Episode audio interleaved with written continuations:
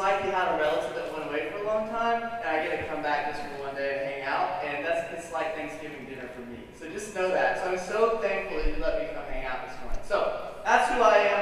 Uh, I live in a tiny town called Atlanta, Georgia now. Um, it's so fast there, and there's no beautiful beaches in Marshland. You, I ate seafood last night for the first time that was not frozen first in quite some time. So you have it good here, guys.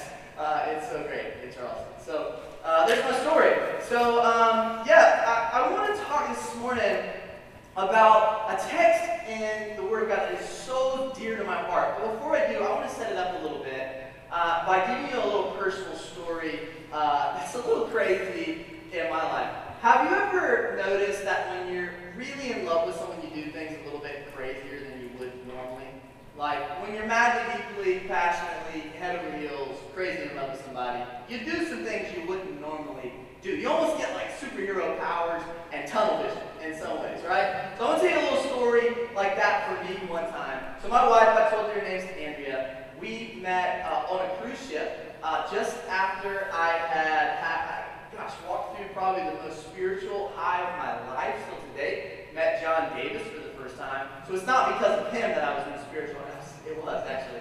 Um, John Davis taught on his first class, I think his first class here at Charleston Southern, um, evangelism uh, and a Maymester. So one of those gap summer terms, it's fast-paced, three weeks, five days uh, uh, a week, three hours a day. So a really crazy schedule. We're in Maymester evangelism, and worship just broke out in this class.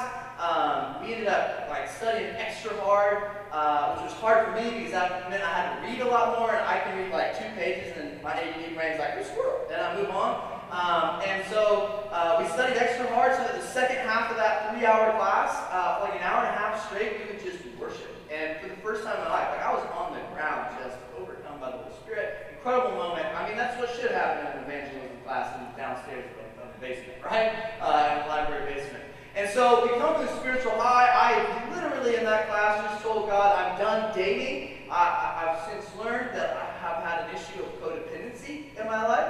Um, and uh, you know me, you know, yeah, that makes sense. Uh, and so, um, so I had this codependency issue. I, I, I broke up with uh, the girl I was dating, and I said, uh, actually, we broke up. I can't take credit for that. She probably dumped me if I think about that correctly. and, uh, and uh, let's just be honest hurt. And so I was done. I God, I'm done. I, I, I just want you. I guess all I want. And so the next girl that I date, she's going to be my wife, and that's it. And um, in three, four days after class ended, I saw for the first time, and then three days after that, finally had the gumption to go meet her, met my wife. So God knew how weak I was, because God promised. He said, okay, I really appreciate what you're trying to do, but I'm just going to go let you your wife and it's going to be okay. And so she was. That became my wife. Met her on a cruise ship, walked up to her. Uh, she's from Atlanta, Georgia. Walked up to her and I said, dumbest thing I think anyone could ever say, but it was brutally honest. I like to call brutally. Have you ever heard that statement? When things are beautiful, yet, uh, yet brutal, Oh, at the same time, brutally. Sometimes you need that one. So I went up, I get the brutal truth to her, and I was like, I just literally, I mean, huge room, is it's the theater room, on a cruise ship. I walk up and I come and I just sit down beside her and I'm like, hey, I, I just, I just need to tell you something. Um, you're the most beautiful girl I've ever seen in my entire life. And then I literally stopped and I said, did I really, I'm really sorry. Did I really just say that? And she goes, that was the sweetest thing you guys ever said. And I was like, so you're not going to slap me? This is exactly what happened. So you're not going to slap me? She goes, no, that's incredibly sweet. And I said, okay, great. And then we got to talking. Her parents were coming back, and so I knew it was time for me to disengage. Um, and so, so you learned something about me. I'm a little frightened. Um, and so, so I said, let's hang out. We hung out, ended up talking. Great place to date. First few days on a cruise ship, a pizzeria open 24 hours a day. And we end up dating. We get married. And so I want to tell you a little story actually before we get married. The space like the between just before we get married, and that's the story of my proposal of the engagement. Now, I just want to, I just want to say, I, just, I don't know if any of pop collar, but I feel like I did a pretty good job. So, any guys in the room, I want to take note because I think I mean we all got good stories, but mine's better. Let's just be honest, okay? All right. I'm just kidding. I'm not that bad. All right. So I want to tell you a little bit of what happened. So picture this for a moment. I'm living actually, I wasn't cool enough to live on campus like some of you people. So I lived at home, which was just down the street in my parents' house, and I had a really cool room, this big room. We still got some home cooking from my mom. I hung out here on campus with some of my favorite friends uh, in their dorm rooms, uh, as if I practically stayed for free. Uh, and, um, and, and a couple of my friends that were here,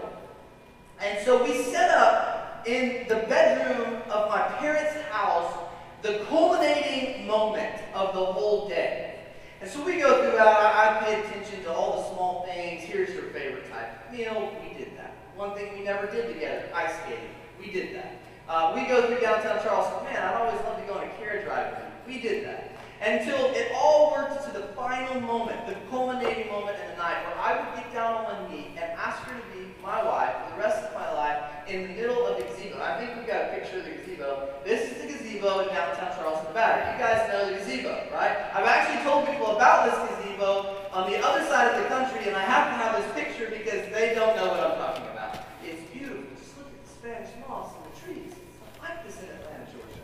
All right, so the gazebo, the battery, shout heard around the world, great place to be. So that's where I'm going to propose to her. Why? Because it's the first place I ever took her when she visited Charleston with me for the first time. All right, so this is where it's going to end. In the bedroom at my parents' house, we decided we're going to set up a mock example of the gazebo. So here's what we do. You know what? We should have some candles. All right, we get some candles. We line the candles in a circle around just as if it was going to be the gazebo. Chris is like, hey, you know what? We need some, some rose petals. Great. We get some rose petals. Well, let's throw those out here in the bedroom and make sure it looks, oh, that looks great. You know, we need some ribbons. That would make it look really cool. We want to tie those around. Let's just try to put them around there. Great. All right. So Weston's up here hanging of these ribbons around. Just three guys hanging out in my bedroom in my parents' house, right? Beautiful. And then, um, then I'm like, all right, don't forget, we need to get the boom box. That's what we used to call something that now it's just basically a Bluetooth device.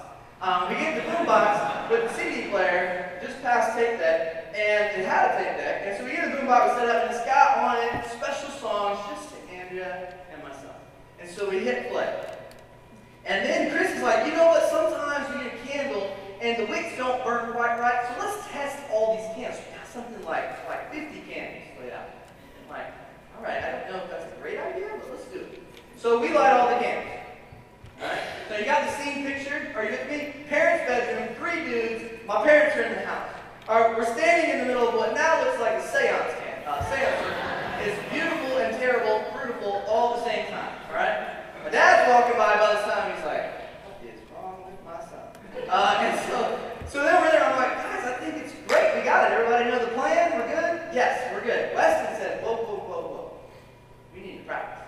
I was like, practice what, bro? I think we just do, we got it. Chris is like, yeah, we're good, we're good. Weston goes, no, no, no. Now we need, we need to practice. Okay? He goes, let's dance. And I said, no. He's like, yes. And I said, okay.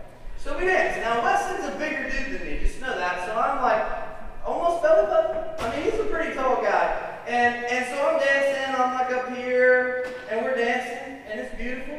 It's a special song, just to my wife and I. My dad's walking by, and he's like, Chris is over in the corner. and, and then we get done, I'm like, man, that was great. I feel good about it. Wesley goes, no, no, no, we're not done. What in the world? He goes, ask me to marry you. I was like, no, Weston, that's, I don't need to practice. This really happened, by the way. I wish it did. We to practice this. Ask me to marry Ask me to. Ask me, get down on one knee! And so I did, because it's tall and scary. So I got down on one knee, and I looked up and I'm like, Andrea, what, Weston, and will you marry me?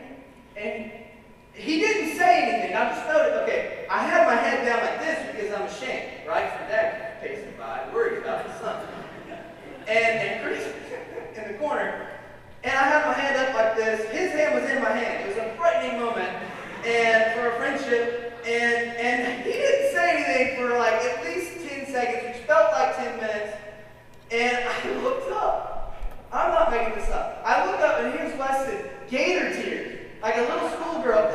yes, I will. And I'm like, oh my gosh. And Chris is freaking out. Right? My dad's like, what is wrong with my son? You know. And so this is the moment. We get it perfect. And uh, and, and I'm just freaking out because I, I I didn't know I had such close friends in my life. So we go to the we fast forward to the night. The day goes perfect. Almost not even the tiniest of hiccups. And when we get to this moment, they had set it up, Chris and Weston, perfect. They had gone the extra mile, got the walkie-talkies with the earbuds. They were literally in those trees in the middle of the night, making sure that no one ruined the evening. Like, uh, Mayor, we got a loose bird walking towards the gazebo. Like, this is really happening. And we were friends. And, um, and we had it perfect designed. We're on the far side of the monument. Like, we had a spot that they had, had kept their car in until right before we came around. I texted them. They moved the car. We pulled in. It was perfect and seamless, like the CIA did it. And we were right away so that when we came out, she couldn't see the gazebo yet, lit up with candles, because the monument perfectly blocked it as we walked down the middle of the path. And then we get there. She said, oh, this must be for someone else. This is beautiful. I said, maybe it's for us. Best moment ever. I can't recreate that moment. I wish I could. Maybe it's for us. And she about lost it. And so we get up there, we have the moment. It's beautiful. Everything worked. It was better than with Weston. And she said yes. We danced it. We danced. We, we cried. Weston and Chris come out of the trees. Everybody's hugging. And it's a beautiful night. And that was a huge moment in our life, right? However, I tell you the whole crazy, weird story because that massive moment was then followed by what was the longest year and a half of my life, the engagement period. The engagement period. I got the middle. I'm gonna say Jesus later, and I won't get a clap. But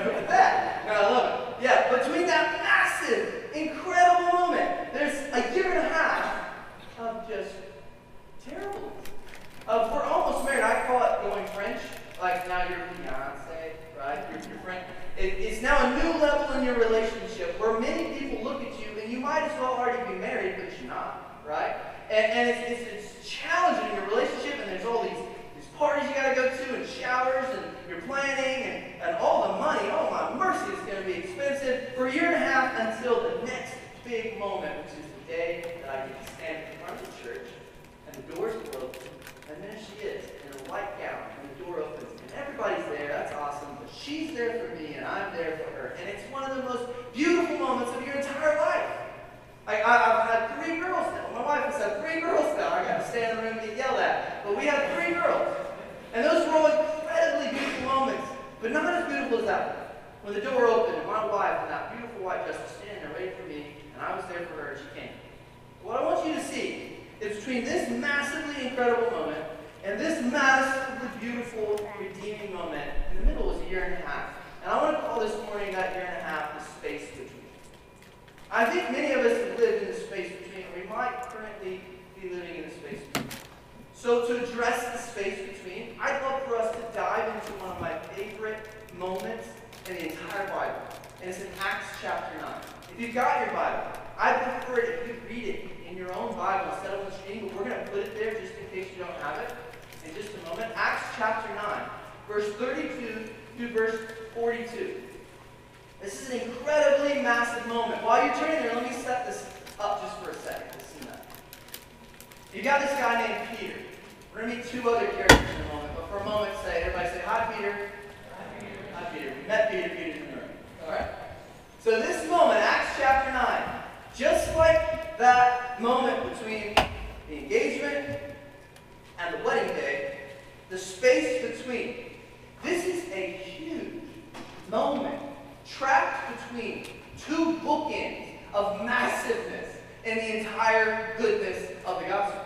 Because just before it, we've got this moment that almost overshadows what we're about to read. This moment where Paul, who was Saul, is on a donkey on the road to Damascus to persecute and kill Christians. And he meets Jesus. And he becomes Paul. And everything changes. And then on the other bookend, we've got where Peter goes and meets a man named Cornelius. And in the Gentile world, for the first time, the gospel of Jesus breaks loose because of what Cornelius, as a person of peace, is able to open up. But trapped in the middle of those two bookends is this incredibly beautiful moment that we often miss. This space between moment that I want to harp on for this morning. So if you've got now this is something that I know used to happen here at Summit. It is something that I have I try to recreate as often as possible because most of the people I preach to are students uh, and they get bored. So uh, I think this is an awesome thing. So I hope you do this. If you don't do this anymore, we're about to do it anyway, so get ready. I will get a little crazy and burn some calories when we read the Word of God. This is really cool, by the way. I love history. This is a tradition that's been going on for over 2,000 years since the days of the early church. They would stand when they read the Word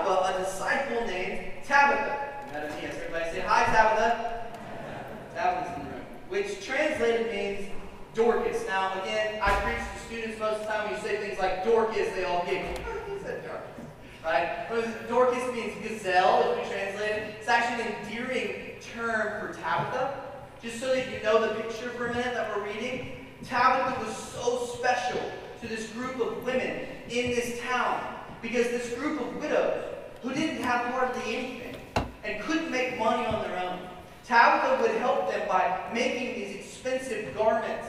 And it would be the clothes they would wear. That's why in a second you're going to see them presenting these garments. Look, look what we have. Because now that Tabitha has died, which we're going to see when she's dead, they feel hopeless in the room. It's an endearing term. Dorcas, not Dorcas. Right? All right? Over there? All right, so Dorcas. She was full of good works and acts of charity. Verse 37. In those days, she became ill and she died. And when they had washed her, they laid her in an upper room. Since Lydda was near Joppa, the disciples, hearing that Peter was there, sent two men to him, urging him, Please, Peter, come without delay to us. And so Peter rose up, and he went with them. And he arrived, when he arrived, they took him to that upper room, and all the widows stood beside him. Here's that scene, weeping and showing tunics and other garments that Tabitha had made while she was with them. Now Peter put them all outside, and he knelt down and he prayed. Everybody say prayed? And then turning to the body, he said, Tabitha, arise. Everybody say arise? And she opened her eyes, and when she saw Peter, she sat up. And he gave her his hand, and he raised her up. And then calling the saints and the widows back in, he presented her alive. And it became known throughout all Joppa, and many believed in the Lord. Wow. That scene, many of us have forgotten. You can have seat. Thank you. That's awesome.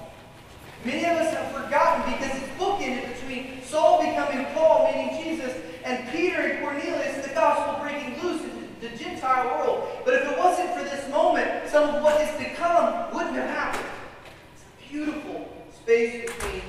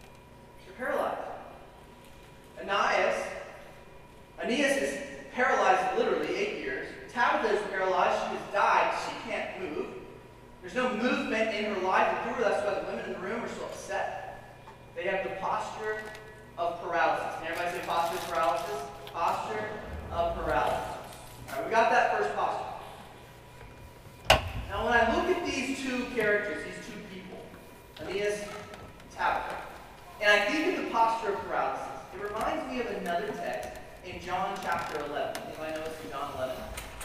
Two beautiful moments in John 11. There's just one massive moment in John 11 where Jesus brings back to life Lazarus. Right?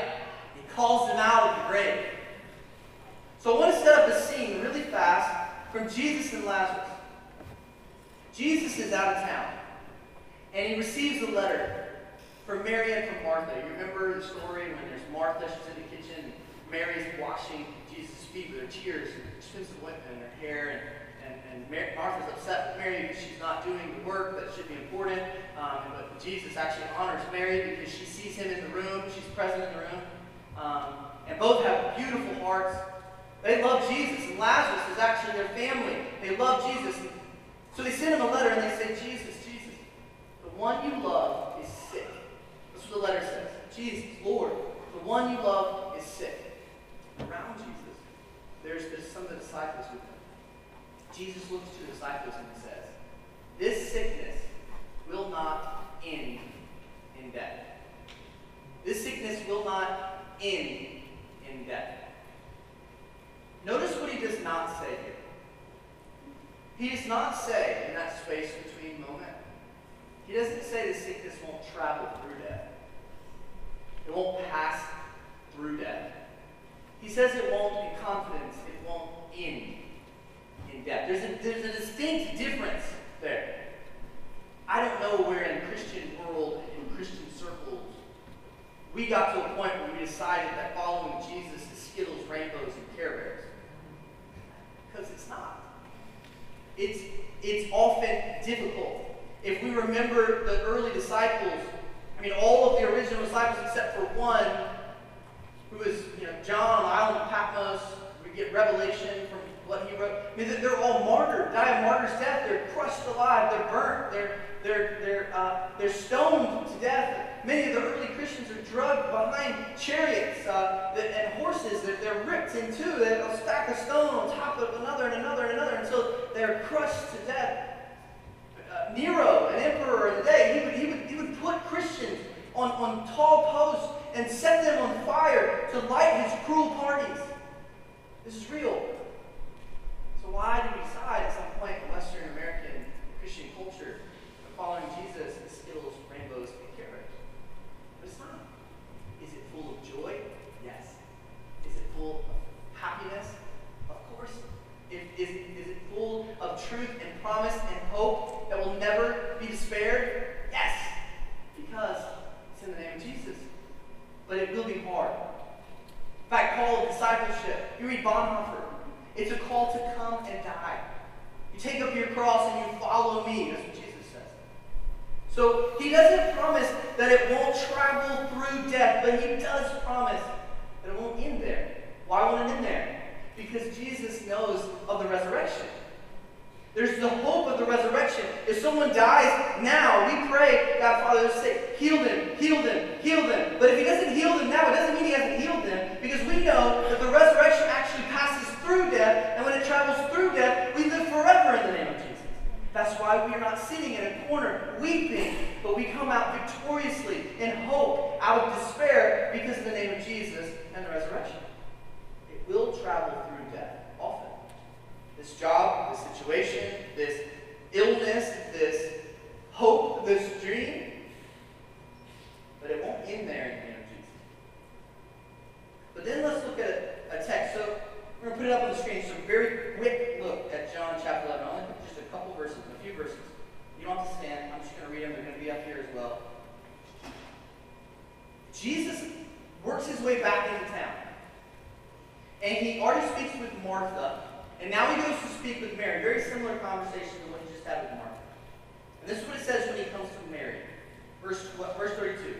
Now when Mary came to where Jesus was and saw him, she fell at his feet, saying to him, Lord, if you had only been here, my brother would not have died. What a big statement. If you were only in the room, this would happen. Verse 33, when Jesus saw her weeping, don't miss this.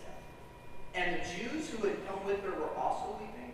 He was deeply moved in his spirit and greatly troubled. And he said, Where have you laid him? And they said to him, Lord, come and see. Jesus wept. So the Jews said, See how he loved him? Some of them said, Could not he have opened the eyes of the blind man and also have kept this man from dying? And Paul's there before we go to the, the next just two verses. Jesus wept. Do you know what that means for us? It gives us the okay to grieve in the space between, and the not right now. Jesus, because here's what I would have done, guys. Here's what I would have done. I would have moved to the two verses we're about to read. I would have come in the room. If I was God, I feel like this is what I would have done. I would have walked straight to the tomb and said, Martha, Mary, it's going to be okay. Guys, it's going to be all right. I would have gone to the tomb and I would, I would have said, Lazarus, come out. And he'd have come out and we'd have thrown a big party and it would have been awesome. Why didn't he do that? What did he do instead? Did you read it? What did he do first? Do you remember? We just read it. He came in the room and he didn't just pass through, but he stayed in the room. He was present in the space. He was right there with them. He talked to Martha, then he talked to Mary. He felt their pain. He was totally grieved. He was totally overwhelmed with the hurt of what was going on with their brother Lazarus. And Jesus wept. He cried. Why did he cry?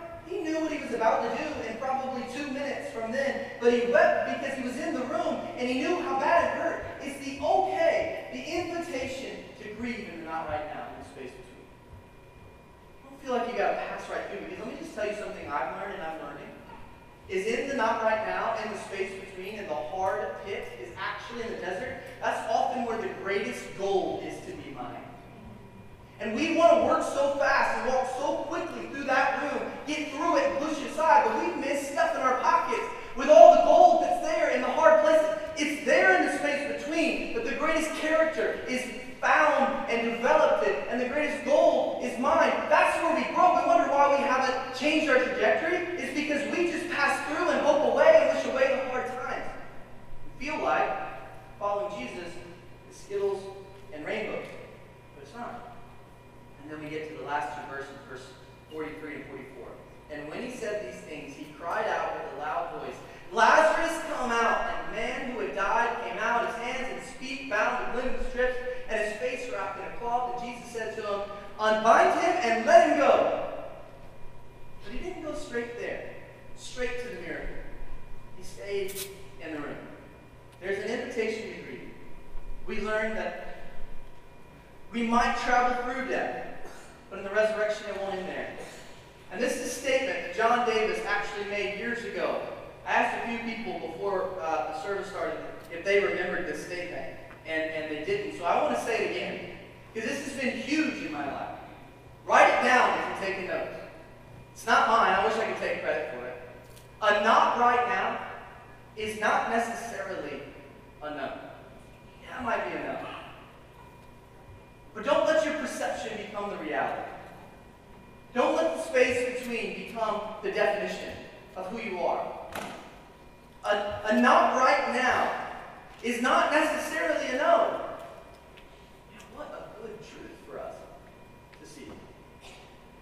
So we met the two people in our story who have a posture of paralysis. And Aeneas and Tabitha are a posture of paralysis.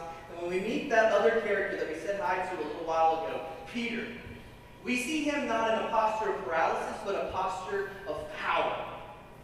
Everybody say power? So you got a posture of paralysis and a posture of power. Peter walks into the room with this air about him. He is, this is our first major observation of three. He is confident in the power of the Holy Spirit. He is confident. He's confident in the power of the Holy Spirit. All right, this might come as a shock to many of you guys, but um, it, it, blows my mind. Tim Tebow doesn't play football anymore. Uh, he's a baseball player now. And apparently a pretty decent baseball player. Uh, so that's awesome. I wish I could just decide, you know what, I want to be a croquet player. I want to play croquet. Uh, I can't, I, I, don't understand croquet, but I want to play croquet. I, I, wish I could do that, but I can't. But if you're Tim Tebow, you can be uh, a missionary, you can be a professional football player, a Heisman Trophy winner, uh, you can be a sports broadcaster, and then you can be a Major League Baseball player. That's incredible. Because uh, I'm Tim Tebow. I have the looks of an angel. Uh, and the athletic ability of uh, somebody who's great. LeBron James, but no, I don't even like LeBron. I apologize. Um, so, go Hawks. Um, we're terrible. So, Tim Tebow plays baseball. Now, on his journey into the major league system for the Mets, they, yes, they signed him to a minor league deal. Incredible. He has to first pass through the, the uh, instructional leagues of the Major League Baseball system. And when he steps up, he steps up to his first pitch, his first at bat in the instructional league for the New York Mets in the Major League system, and he knocks the ball out of the park. First pitch, first at bat. And everybody's like, oh, yep, God's with him. And we just move on, right? then Tim Tebow goes from the instructional league to the next step in his progress, which is the fall league system. So he's a part of the New York Mets system, the Arizona Fall Leagues, and he plays on a, on a team called the Scottsdale Scorpions. What an awesome name. We're the Scottsdale Scorpions. Uh, I get that tattoo. Uh, so he's on the Scottsdale Scorpions, and Tim Tebow comes to his one of his first games, his first game on the, on the Scottsdale Scorpions in the Arizona Fall League. And this, this scene that I'm about to tell you about is actually from last past October. This just happened only a few months ago in October of 2016. So Tim Tebow finishes the game of his first game of the Arizona Fall League. And then after the game, he walks over to the stands and he approaches the stands for an autograph signing time. Because Tim Tebow is a guy who just wants to be present in the room, love the fan. And he walks up, and there's these people, and he's signing autographs. And in the middle of that, there's this one guy who has a seizure and falls down and collapses and goes unconscious. And everybody in the space doesn't know what to do. He's right there. He's at Tim Tebow. They were speaking. He fell down. So what does Tim Tebow do? There's actually a picture here. Tim Tebow leans over and he, and he lays a hand on. his. a true story. You see a modern day miracle he lays a hand on the man, begins to pray over him, and the guy gets back up. Let me actually put it into the words of an ABC Channel 15 reporter, Carrie Van Horn, who was there on the scene. These are her tweets in the moment. This is what she said. This is incredible. Tebow signing autographs, period. Van has what looks like seizures, period. Not moving, period. Tebow puts hand on him and says a prayer, period. Man breathes. Period. All caps. Wow. Exclamation mark. That's awesome, right? This is ABC Channel 15, not TBN. And they got to witness a miracle. This is actually her follow-up tweet right after that. She said, quote, I just witnessed a miracle. How awesome is that, right? So here's Tim Tebow. He walks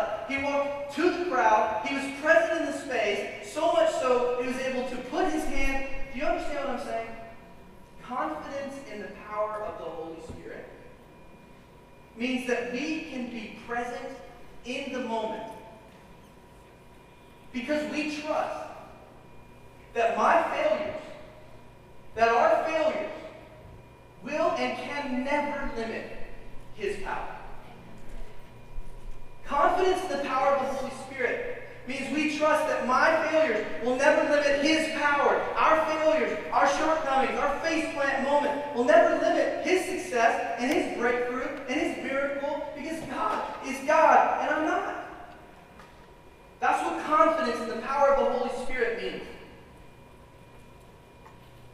And so let's continue to look at Peter and those miracles he did with Aeneas and Tabitha. If you read it, and you know some of the greater of the gospel, it's an eerie significance and similarity to two other big miracles. This is what I mean. This is really cool, by All right, you got the healing of Aeneas. Peter walks in and heals Aeneas, who's paralyzed right here. So we just read that, right? And, and the text we read in Acts chapter 9.